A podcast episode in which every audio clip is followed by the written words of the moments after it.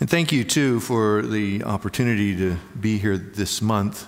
My name is Scott Gibson. I've been filling in this month as uh, Pastor Nick Gatsky and family are away on sabbatical. And uh, it's been a, a, a, privilege for me to be able to come and to, to preach. You probably have heard the definition that preaching is the fine art of talking in someone else's sleep. And uh, I hope that I've been able to keep you awake. Will you join me in prayer, please? Our great God, Father, Son, and Holy Spirit, we are privileged to be able to come into your presence because of the finished work of Jesus Christ. And as we come to your word, would you please guide us by your Spirit, strengthen us by your grace, and transform us so that we might be the men and women and boys and girls that you've called us to be. We need you. We need your strength. We need your guidance. We need you in every nook and cranny of our lives. And so we give ourselves to you in these moments these moments of worship as we sing, moments of praying, and these moments of listening to your word. Do your great work in us, we ask.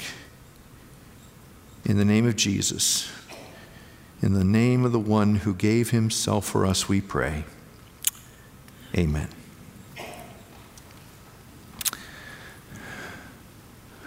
We live in an age of folly. If you look all around you, you can see it displayed in all kinds of places. Men and women have forced themselves into the center of the universe, whether it's in the realm of um, finances, politics, entrepreneurship, entertainment. Everybody's vying for the spotlight. Everybody wants to be seen by everybody else. They, they strive to, to suck the air out of the room. It's a me culture. It's a perfect place for fools. What we see here is that uh, these folks have thrust themselves into our cultural moment. And uh, even the church has become subject to it, even believers. The rise of the self can be seen in cultural shifts. Those of us who are old enough to remember the 1960s saw a cultural revolution of self absorbed youth. These uh, folks, these baby boomers, people like me, gave rise to what became known as the me generation. This self absorbed narcissism has had an infectious push on our society. And it actually is cascaded down to even the present generations. From Frank Sinatra in the 1970s, who crooned, I did it my way, to 2022, when we're now instructed that each one of us is supposed to develop our own personal brand. We see this sense of the self being pers- pervasive, and uh, God is out of the picture. Let's face it, living in an age of folly can be a challenge for all of us. Uh, we, we, we may not be financiers or uh, entrepreneurs or uh, entertainers, but we are people who are living in this culture that's based on self promotion. The self promotion of, look at me, see what I did. How are we to live wisely? How are we to use our time, our money, our gifts in a, in a way that, that recognizes our relationship with God? The question is, is how are we to live wisely in an age of folly? Is there a model? Is there a pattern? Is there a lesson that we can find from the scriptures that will help us to gain wisdom so that we might be able to follow the Lord faithfully? There is a scene in the scriptures that gives us a glimpse of how we can shape a wise life. The passage is found in Second Chronicles chapter 2. And, excuse me, chapter 1. And what we see here is a story about the young king Solomon, who has just risen to power. His father had died, and these are the first moments of his reign. And at these first moments of his reign, Solomon does something here. He, he sets a pattern for us from which we can learn, an instructive pattern on how to live wisely. So turn please to Second Chronicles chapter 1 verses 1 to 13. That's Second Chronicles chapter 1 verses 1 to 13. And as I read this text, ask the question, what can I learn from Solomon about living a life of wisdom? Reading from Second Chronicles chapter 1, beginning of the verse numbered 1. Solomon, the son of David, established himself firmly over his kingdom for the Lord his God was with him and made him exceedingly great. Then Solomon spoke to all Israel, to the commanders of thousands and commanders of hundreds, to the judges and to all the leaders in Israel, the heads of families. And Solomon and the whole assembly went to the high place at Gibeon, for God's tent of meeting was there, which Moses, the Lord's servant, had made in the desert. Now, David had brought up the ark of God from Kiriath, Jearim, to the place he had prepared for it because he had pitched a tent for it in Jerusalem. But the bronze altar that Bezalel, son of Uri, son of Hur, had made was in Gibeon, in front of the tabernacle of the Lord. So Solomon and the assembly inquired of him there. Solomon went up to the bronze altar before the Lord in the tent of meeting and offered a thousand burnt offerings on it. That night, God appeared to Solomon and said to him, Ask for whatever you want me to give you. Solomon answered God, You have shown great kindness to David my father, and have made me king in his place. Now, Lord God, let your promise to my father David be confirmed for you have made me king over a people who are as numerous as the dust of the earth. Give me wisdom and knowledge, that I may lead this people. For who is able to govern this great people of yours? God said to Solomon, Since this is your heart's desire, and you have not asked for wealth, riches, or honor, nor for the death of your enemies, and since you have not asked for a long life, but for wisdom and knowledge to govern my people over whom I have made you king, therefore wisdom and knowledge will be given you. And I will also give you wealth, riches, and honor, such as no king who was before you ever had, and none after you will have. Then Solomon went to Jerusalem from the high place at Gibeon, from before the tent of meeting, and he reigned over Israel. What does this passage tell us about being wise and living wisely? What we get from this scene is this wise guys know their position with God. Solomon saw all that all God had done for his father David and recognized his need to depend, to, to fear God. David depended upon God, he feared God. Now it was Solomon's turn. The name Solomon means man of peace.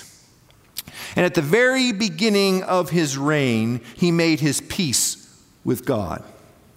The chapter begins here by showing us that Solomon takes firm control of his kingdom. He is able to take leadership. Why? Because the Lord his God was with him and made him exceedingly great. He gathers all Israel, all the leaders of Israel in Gibeon. We see this in verses 2 to 6. And what he does here is, although the ark itself, the box that it contained the, the staff and the manna and all of that, was in Jerusalem because David had taken it there, it was at Gibeon where worship was conducted. And so All he knew, all Solomon knew what to do, was to recognize that God is God, that the only way that he could govern was to fear God. So, by following what other kings have done in the past, they gather to, to worship at the beginning of his reign, to inquire of Yahweh, and to offer burnt offerings to him as sacrifices to worship. Solomon knew his place. He knew he didn't have the capacity in and of himself to rule. His foundation was fearing God, which made him a wise guy. Solomon knew his position. He wasn't God, but he needed God to lead his life. He recognized God as God. Each of us is responsible in our own lives to recognize that God is God. Not many of us are kings that I know. I know I'm not. but even kings are expected to acknowledge their place before the God of the universe. Remember, fearing God is the foundation for being a wise guy. We could put it this way kings and people like you and me are on the same level at the foot of the cross. We all have a choice to make. We fear God or we embrace folly. You may have done this as a young person. Maybe you've come to Christ as a young person and, and you've trusted Christ and you've given your life to Him. Or as an adult, you were drawn to the Lord and recognized your need for Him and you've given your life to Him and you've tried to follow Him. But maybe you're not quite there, but you're considering recognizing that God is God. And if you do, you'll become a wise guy in a right relationship with God. Coming to faith in Jesus Christ, choosing to fear God, changed the direction of my life. I came to faith in Christ from a non Christian home. And my home church became my new home. They discipled me and taught me, nurtured me. I was a printer. That was what I was. I was running printing press, and then I was going to be a, a printing teacher. And then from being a printing teacher, I became a pastor. And then from being a pastor, I became a professor, trusting God all along the way. You might have a similar story, not exactly my biography, but what is the same, I trust, is that you've come to a place in your own life where you feared God, not embraced folly, and given yourself to Him. But ours is a culture that really does not want to include God in our spaces. We don't want to recognize God. We want to elbow our way into the center of everything. That's the temptation. For some reason, we think that life is all about us. If we were to peel back the layers of our thoughts, we'd see that we assume that we're on the same level as the Lord. Thank you very much. Uh, we've become the authority. The Lord God Yahweh isn't at the center of the universe, we are. We don't really think that we need to fear the Lord, to submit to His will and His way. God is an option, but only an option. But sometimes we forget that we are called to have a relationship with God, and in fact, whether or not we recognize it, we have a relationship with God. Either we fear Him or we've embraced folly. God is at the center, even though we don't want to recognize it. But what this text shows us is that wise guys know their position with God. But if wise guys know their position with God, what else does this text show us? it shows us this. Wise guys know their position with God and ask Him to help them live life, depending on Him all the way. This was the case with Solomon's prayer.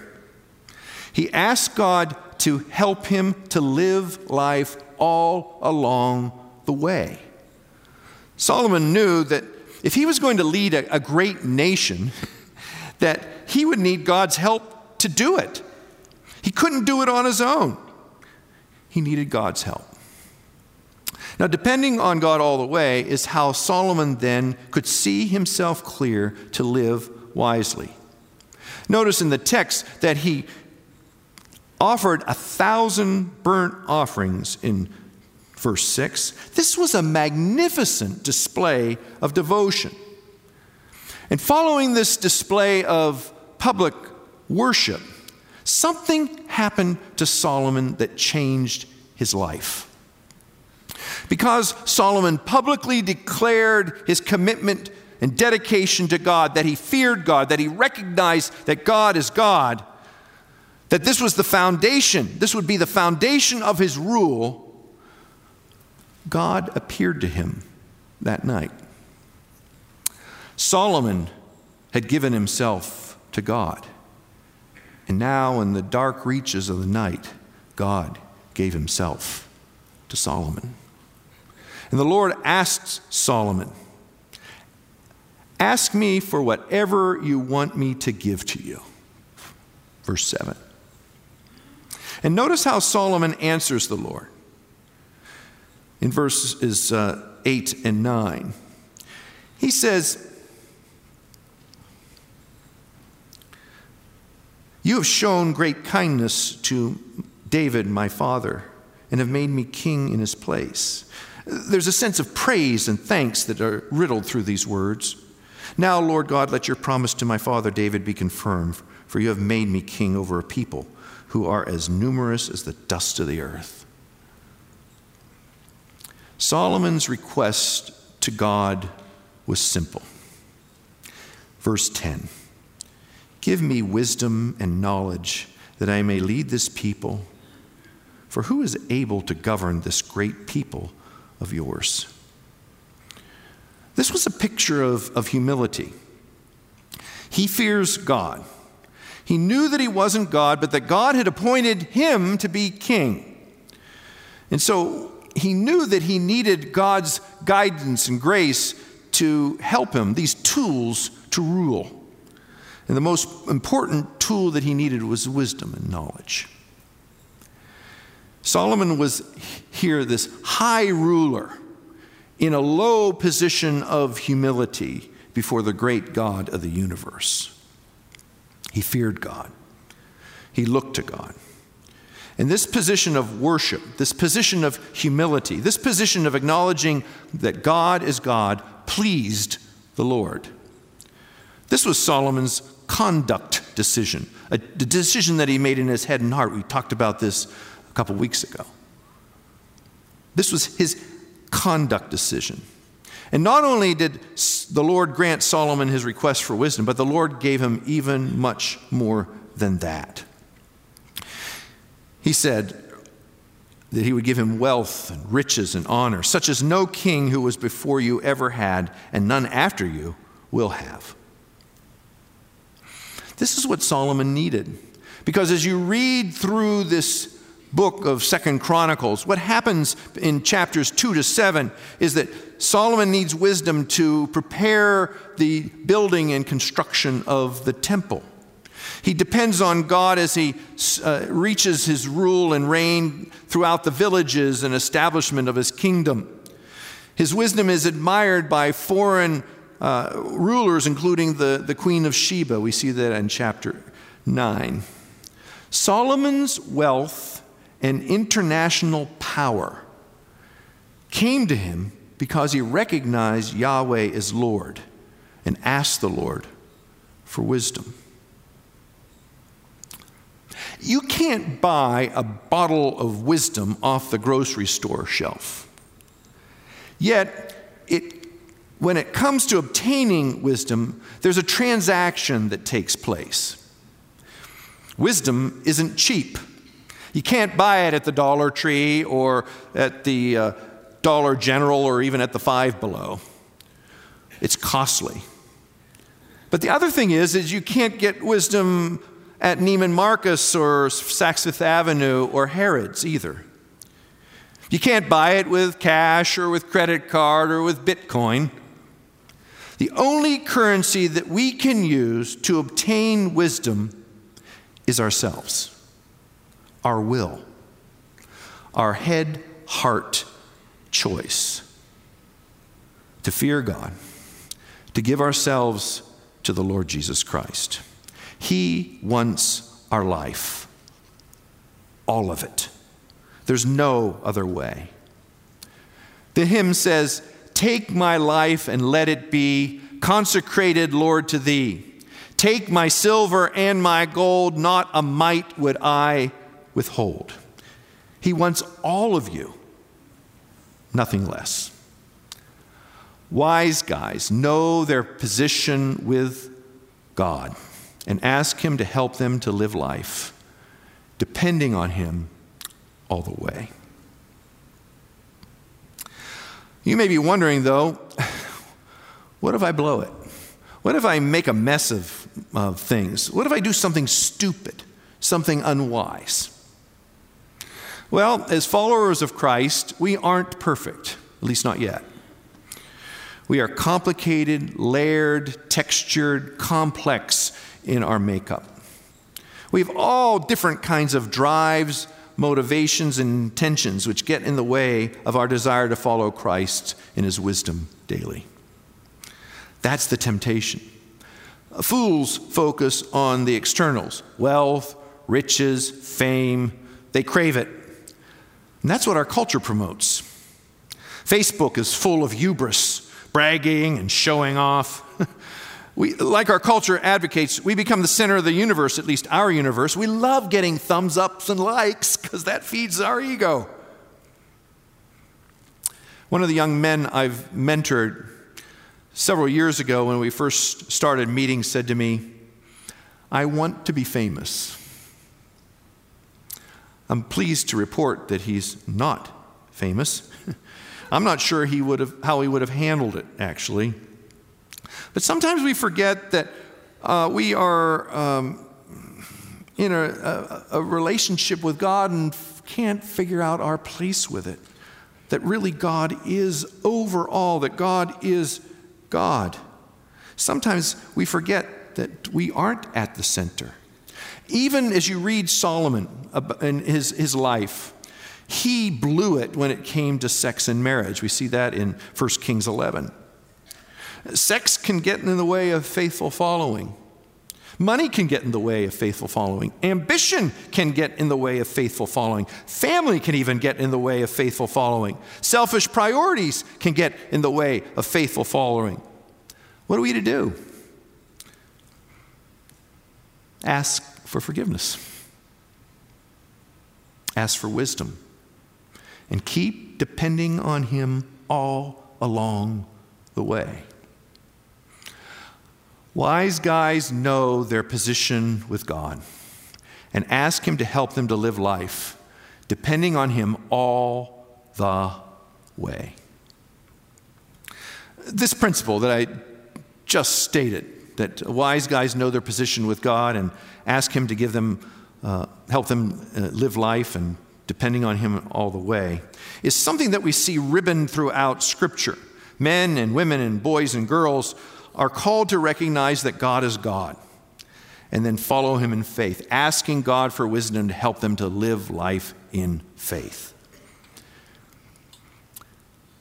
James, the brother of Jesus, wrote a letter to scattered, persecuted believers in Christ, trying to encourage them to live out their commitment to Christ. And James recognized that it was not easy to live life in a world of folly. These believers were, were hounded by the Jewish establishment, and they were taunted by the Romans who hailed Caesar as God. And in the opening lines of his letter to these beleaguered believers, James writes these words Consider it pure joy, my brothers and sisters, whenever you face trials of many kinds, because you know that the testing of your faith produces perseverance. Let perseverance finish its work, so that you may be mature and complete, not lacking anything. If any of you lacks wisdom, you should ask God when you ask. Or rather, ask God who gives generously to all without finding fault, and it will be given to you. But when you ask, you must believe and not doubt. Because the one who doubts is like a wave of the sea, blown and tossed by the wind. That person should not expect to receive anything from the Lord. Such a person is double minded and unstable in all they do. James is letting them know that the faithfulness that they would experience in following God is not easy, that the Christian life is tough, that it throws curveballs and surprises us and even gives us disappointments. He says that these difficulties produce maturity. Yes, maturity. You've probably heard the statement hard times make you strong. That's what uh, James is telling his readers. That if they trust the Lord through these difficult times, he will make them more and more mature, more and more like Christ. But the question is for them and for us is how do you interpret this tough times, this, these difficult moments? Uh, how, how, how is one able to navigate these waters as a faithful follower? James says, that they are to ask God for wisdom. God is the one who will help put things into perspective. He will give His own wisdom, His own insight, His own understanding for how to view what is taking place in our lives. When someone does this, notes James, he or she is depending on the Lord and is able to navigate the stormy seas, trusting God for the capacity to live life. This promise to Solomon, this promise to James's readers, is the same promise we have today. No matter what we face, the tough decisions that we make, or even made for us, that rattle our faith, job changes, aging, health crises, family feuds, we are first to trust the Lord, fear Him, follow Him, and ask Him for wisdom. Wise guys know their position with God and ask Him to help them live life, depending on Him all the way.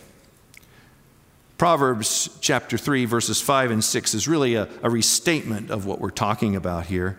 The proverb says, Trust in the Lord with all your heart and lean not on your own understanding. In all your ways acknowledge Him, and He will make your paths straight.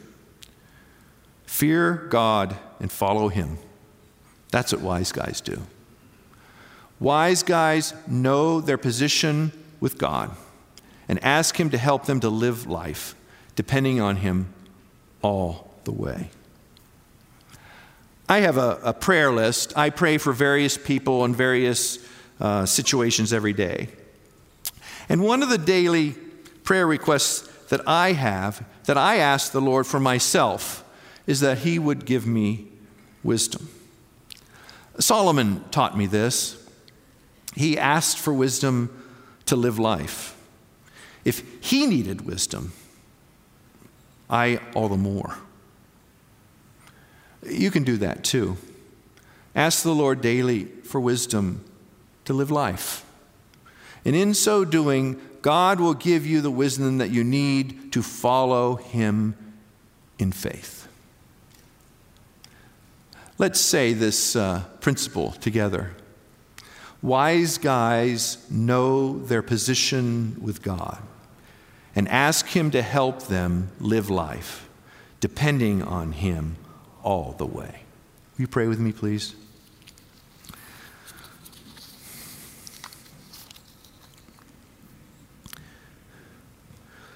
Lord, we confess our need for you and confess that although we are caught up in this crazy, crazy culture, that you would help us to be able to understand how we might be able to live life with wisdom. We know first that we are called to fear you, to recognize you as God, to come to Jesus Christ and give ourselves to Him first, and then follow in wisdom by asking for it, by faith. Do that in us, Lord, we ask, so that you might be glorified in our lives, in the lives of the families in which we inhabit and are glorified in this church. To the glory of Christ, we pray. Amen.